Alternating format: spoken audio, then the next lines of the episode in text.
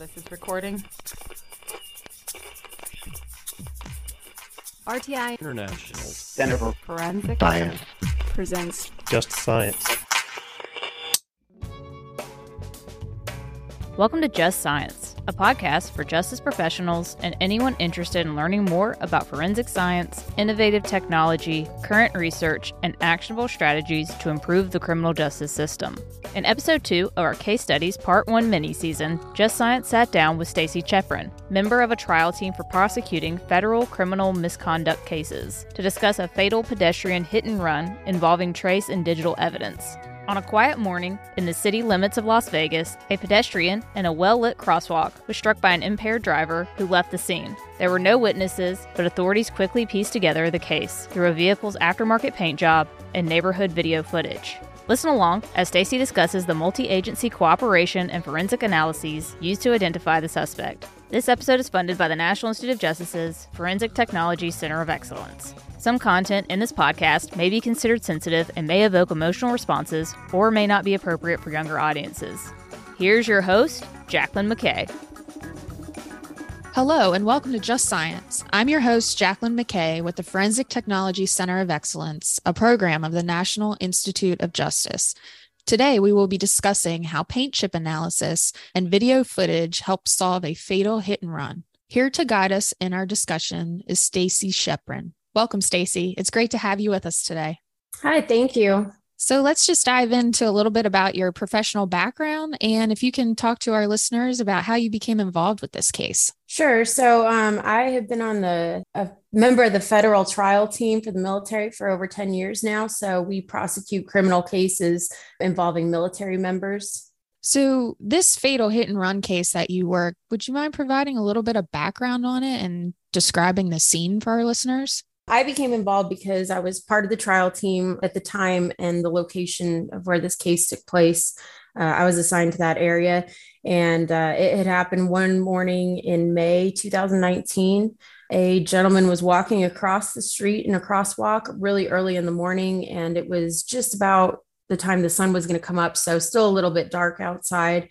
He was listening to his music like he usually did, and he was crossing the street when he was struck by a vehicle going at somewhat of a high rate of speed because when he was struck, he was thrown quite a far distance from the, the intersection and he was dismembered. His, one of his legs was uh, severed from his body from the impact. Local police obviously were called and then they became involved. The investigation began from there. And then our military criminal investigation office was notified once they determined there was a military member involved in this. And so, after the police were notified of the incident, how did they come across the suspect vehicle? Initially, there was just the decedent, and his leg was by the corner of an intersection, and then the rest of his body was, I think it was about 60 feet up the road. Uh, and so there was debris in the intersection. So they could tell that it was uh, a vehicle that had been, you know, significantly damaged by the impact. So patrols began driving around and just looking for vehicles that had damage to them that would you know line up with uh, the type of accident that had occurred.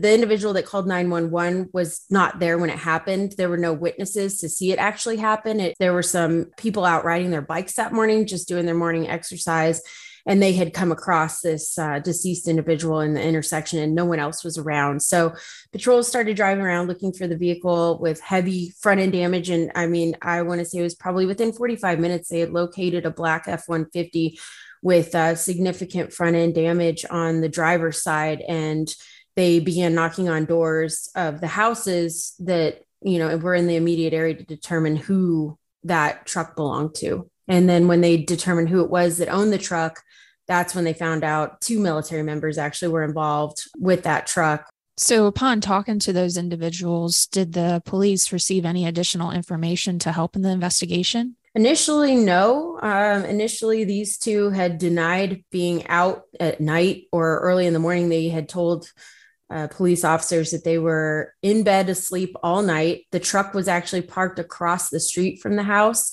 and the, the owner of the truck had said, No, I never parked my truck in that location. So somebody must have stolen my truck, wrecked it, and brought it back. And they acted like they had no idea what could have happened to this truck. Was there any video footage that police were able to use to help piece together the events surrounding the hit and run?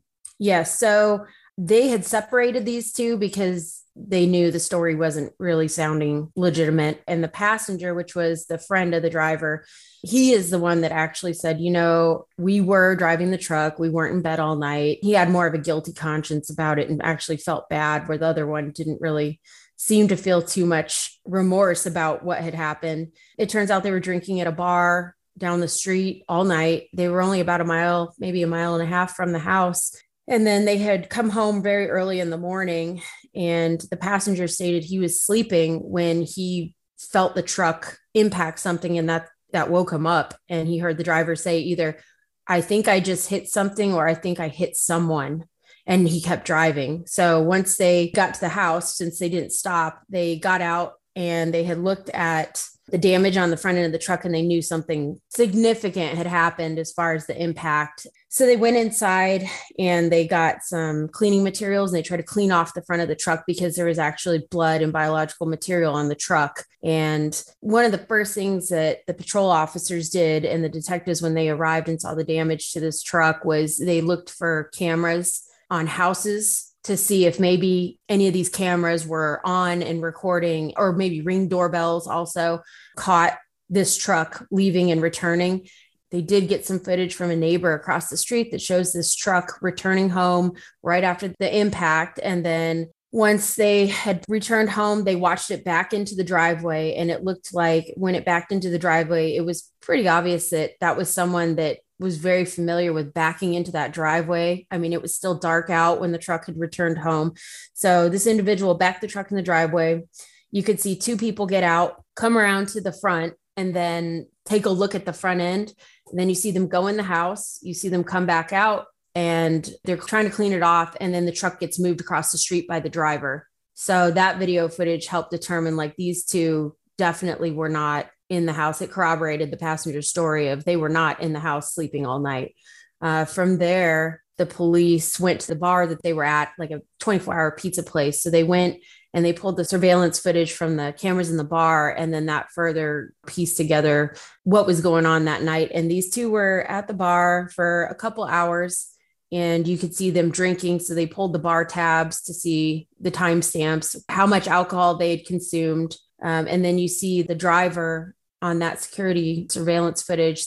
You see him get up, go to the door, take something out of his pocket like a key fob, and hit the button on it. And that was a, an important fact because the driver never admitted to actually driving the vehicle. So we kind of had to, to use this uh, circumstantial evidence of this individual is caught on camera going out hitting a key fob, which would have been for that truck. And we had asked the bartender, you know, why did this person get up from the bar and do this? And she had said, oh, someone said, hey, there's a black truck outside with its lights on. So he actually was going to turn the lights off on the truck. These two, once they came out, they saw the damage on the truck.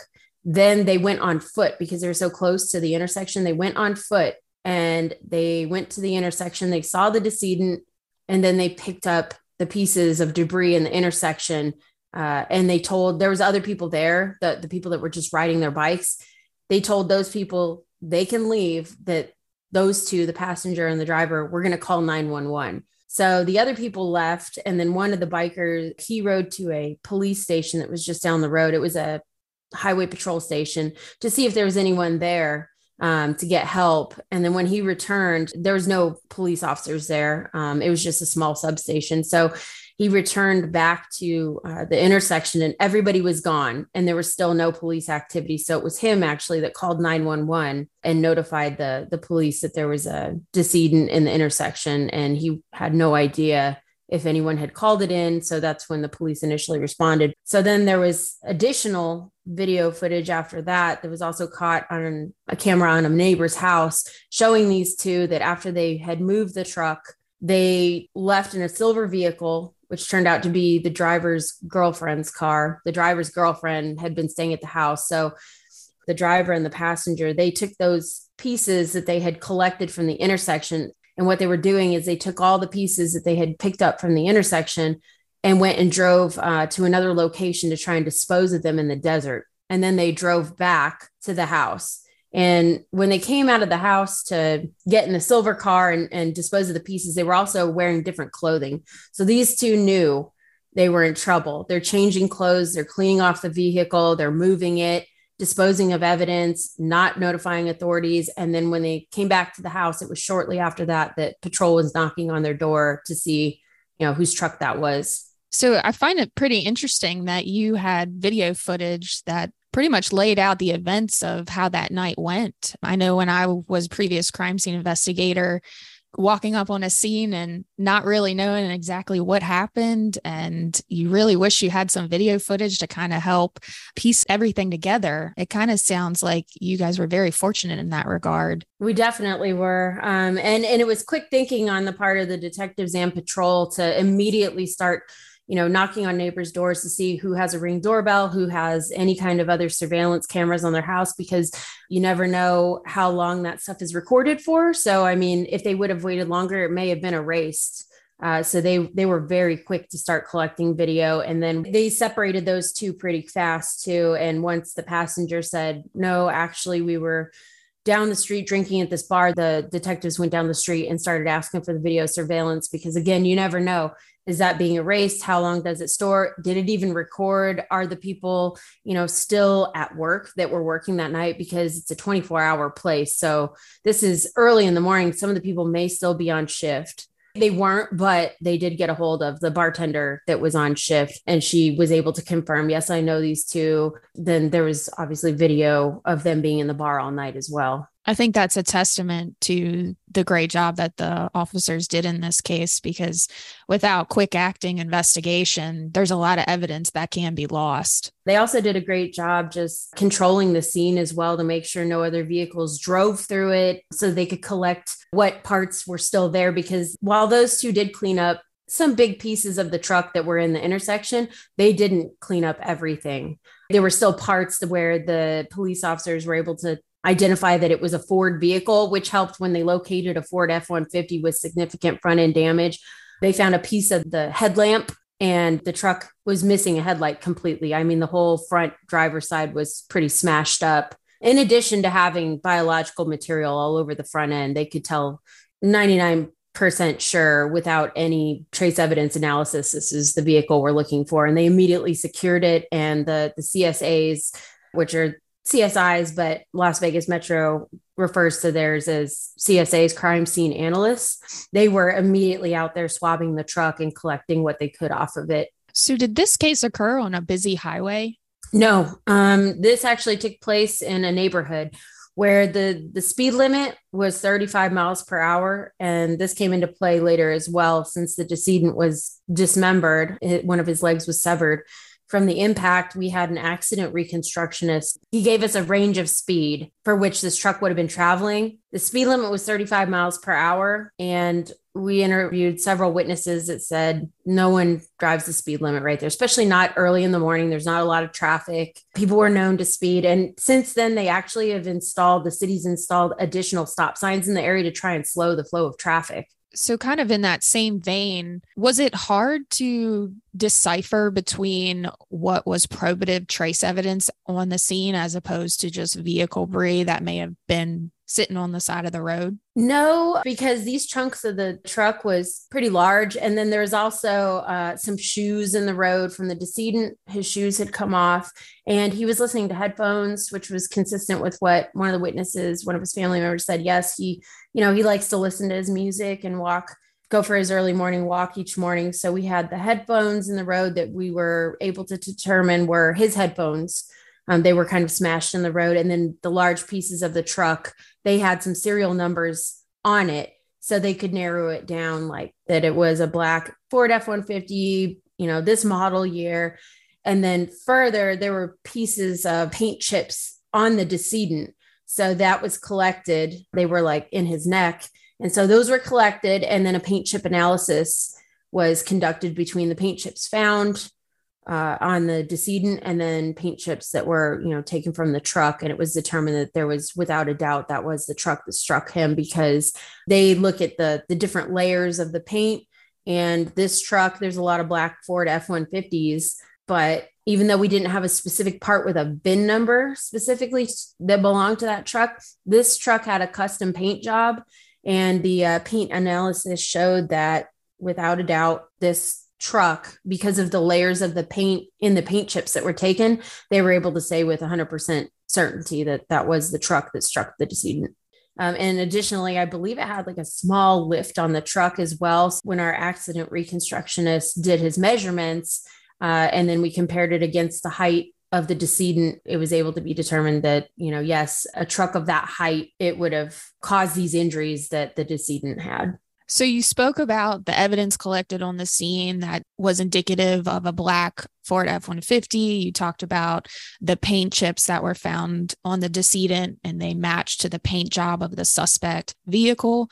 Um, and you also talked about the heavy damage that was seen to the vehicle and that there was biological material. It kind of seems a little overkill, but was that biological material ever actually tested and compared to the victim? Yes, it was. I mean, it does seem like a bit much because it seemed pretty obvious but when you take it to court you know you want to make sure that anything that you have available you're going to go ahead and, and use it. And uh, the csas did swab the biological material on that truck. And then the me the medical examiner's office also they regularly take specimens from their decedents. And so we can compare dna and it was confirmed that yes that biological material on the truck it was that of the decedent. And that that also helped because we needed all this circumstantial evidence because the driver immediately lawyered up and he never admitted to even driving his truck. And so it, it took all of a, a, combination of all these agencies and experts working together to show in court later on that this truck was driven by the owner that night. Um, we asked several witnesses you know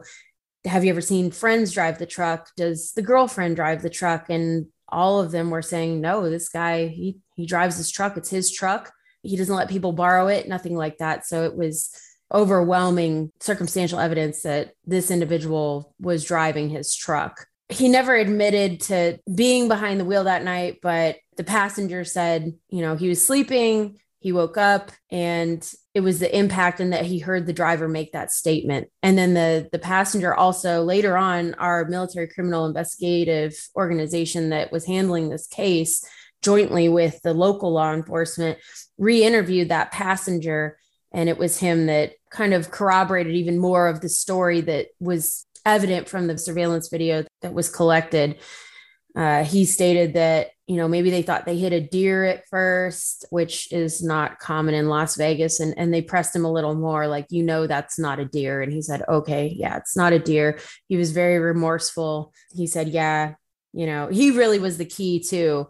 So it it all kind of added up and came together in the end for court so, based on all the evidence that you had, what ended up happening as far as trial? We actually had a, a, plea deal with the passenger because he was being so cooperative. And I mean, he was a big part of helping bring justice to the, the family of the decedent. He got a little jail time. He obviously was discharged from the military because of it. And then we went to trial with the driver, and the driver received 14 years um, in prison and a dishonorable discharge so we prosecuted the passenger first so that his trial was over and then we brought him in to testify for the the trial of the driver. So since this occurred in the city of Las Vegas, how did the military ultimately get jurisdiction over this case and can you speak a little bit to the policies and procedures about the military being notified when incidents like this occur? Sure. So uh, they have a, a, policy in place that's standard practice where if a military member is involved in an off base incident, their command, their chain of command is going to find out about it. Typically, someone's going to show them a military ID or there's going to be evidence in the vehicle because some people don't admit right away that they're a military member when they get in trouble because they know their command's going to get involved. Some of them try and hide it. This guy didn't, but once someone is identified as being in the military, if they go to jail, they're arrested, their unit gets notified. So the first sergeant will get a phone call. They're kind of the enlisted advisor for the people in the, the unit. And so the first sergeant gets a call because obviously this individual isn't going to make it to work that day because he's in jail. So they get notified, hey, there's been an incident. I'm in jail. But we also get a phone call as the prosecution office saying, hey, I have a member in jail and then that triggers a whole nother process for us that we have to put in our system that we track our cases in and because it, certain crimes certain offenses are going to or certain ranks of people if they get in trouble will trigger uh, mandatory reporting that we have to report up to our higher headquarters. And if there's media involvement, and there was media involvement immediately in this case because roads were blocked off that morning. And then this individual's mugshot went out with local media. So we had to make our command aware immediately that this was going on and it involved a military member so that they were aware of what was happening. Even as a part of the prosecution team, you were brought in almost immediately when this incident occurred. Yes, I would say within probably 2 hours of this happening, we were notified and so was our our MCIO, our military criminal investigation organization because the, the MCIO is going to go and, and ask immediately what they can do to assist because they're going to run a joint investigation most times. And so they want to be involved immediately so that they are aware of everything and, you know, they want to know how they can assist and how they can help. It's a serious case. And unfortunately, the decedent was a retired military member. So we have a military, an active duty military member striking and killing a, a, retiree. So we had a very big interest in this case to ensure that, you know, we could do what we can and bring justice to the victim's family. So you spoke about all the various agencies that were involved with this case, including the military, Las Vegas, and ultimately the crime lab. Can you speak to how important the cooperation between all those agencies was to the resolution of this case? Yes, it was extremely important because the communication, the sharing of evidence, our MCIO, which our military criminal investigation organization, was immediately involved as soon as it was determined that there's a military member. Since this happened off base, we just refer to them as the locals generally, whatever area a base is in, they have jurisdiction of that case. So it's important to have good communication between all these agencies and then the, the prosecution office and the local DA. And that helped determine who's going to take jurisdiction. In the beginning, it's not really determined where the jurisdiction is going to say, is it going to stay downtown with the DA or is the military going to take it?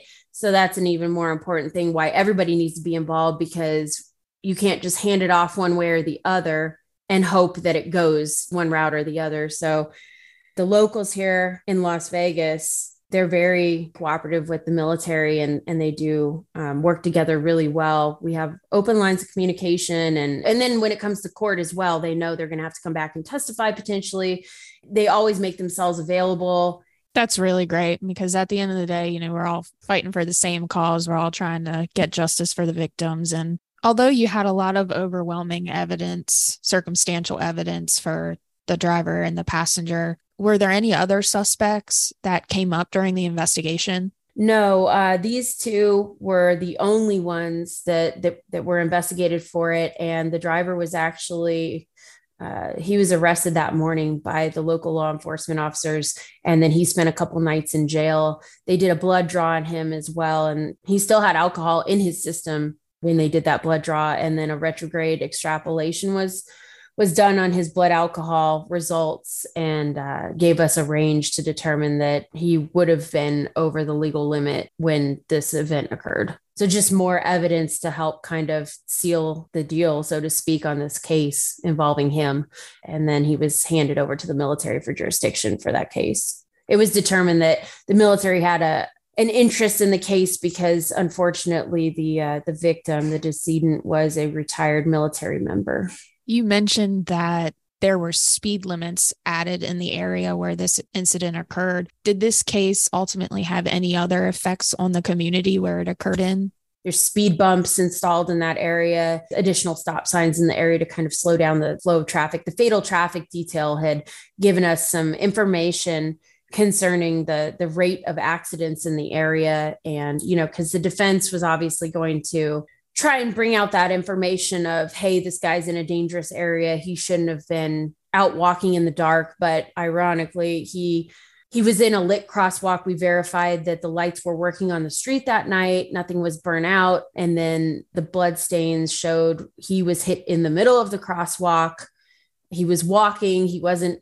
doing something odd like laying down. He didn't trip and fall and was in the roadway where he wasn't visible. And he also had these bright orange shorts on with reflective material on them. And even though he was listening to music, I think that was another point the defense was probably going to go for too is, you know, maybe he had his headphones on and, and his music was too loud and he wasn't paying attention.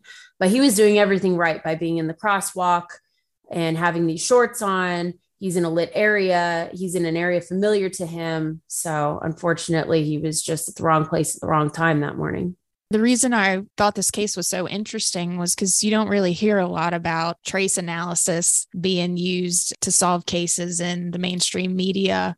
But I also think that this case is a great testament to just multi agency cooperation and the police investigation that was done. So definitely kudos to everyone that worked on this case. It seems like it all came together very nicely. Thank you for taking the time to discuss this case with us. Of course. I really enjoyed being a guest, though. So thank you for having me. If you enjoyed today's episode, be sure to like and follow Just Science on your platform of choice. For more information on today's topic and resources in the forensics field, visit forensiccoe.org. I'm Jacqueline McKay, and this has been another episode of Just Science. Next week, Just Science sits down with Dr. Sharon Moses to discuss how forensic archaeology can inform search strategies for missing individuals and what factors influence body disposal sites. Opinions or points of views expressed in this podcast represent a consensus of the authors and do not necessarily represent the official position or policies of its funding.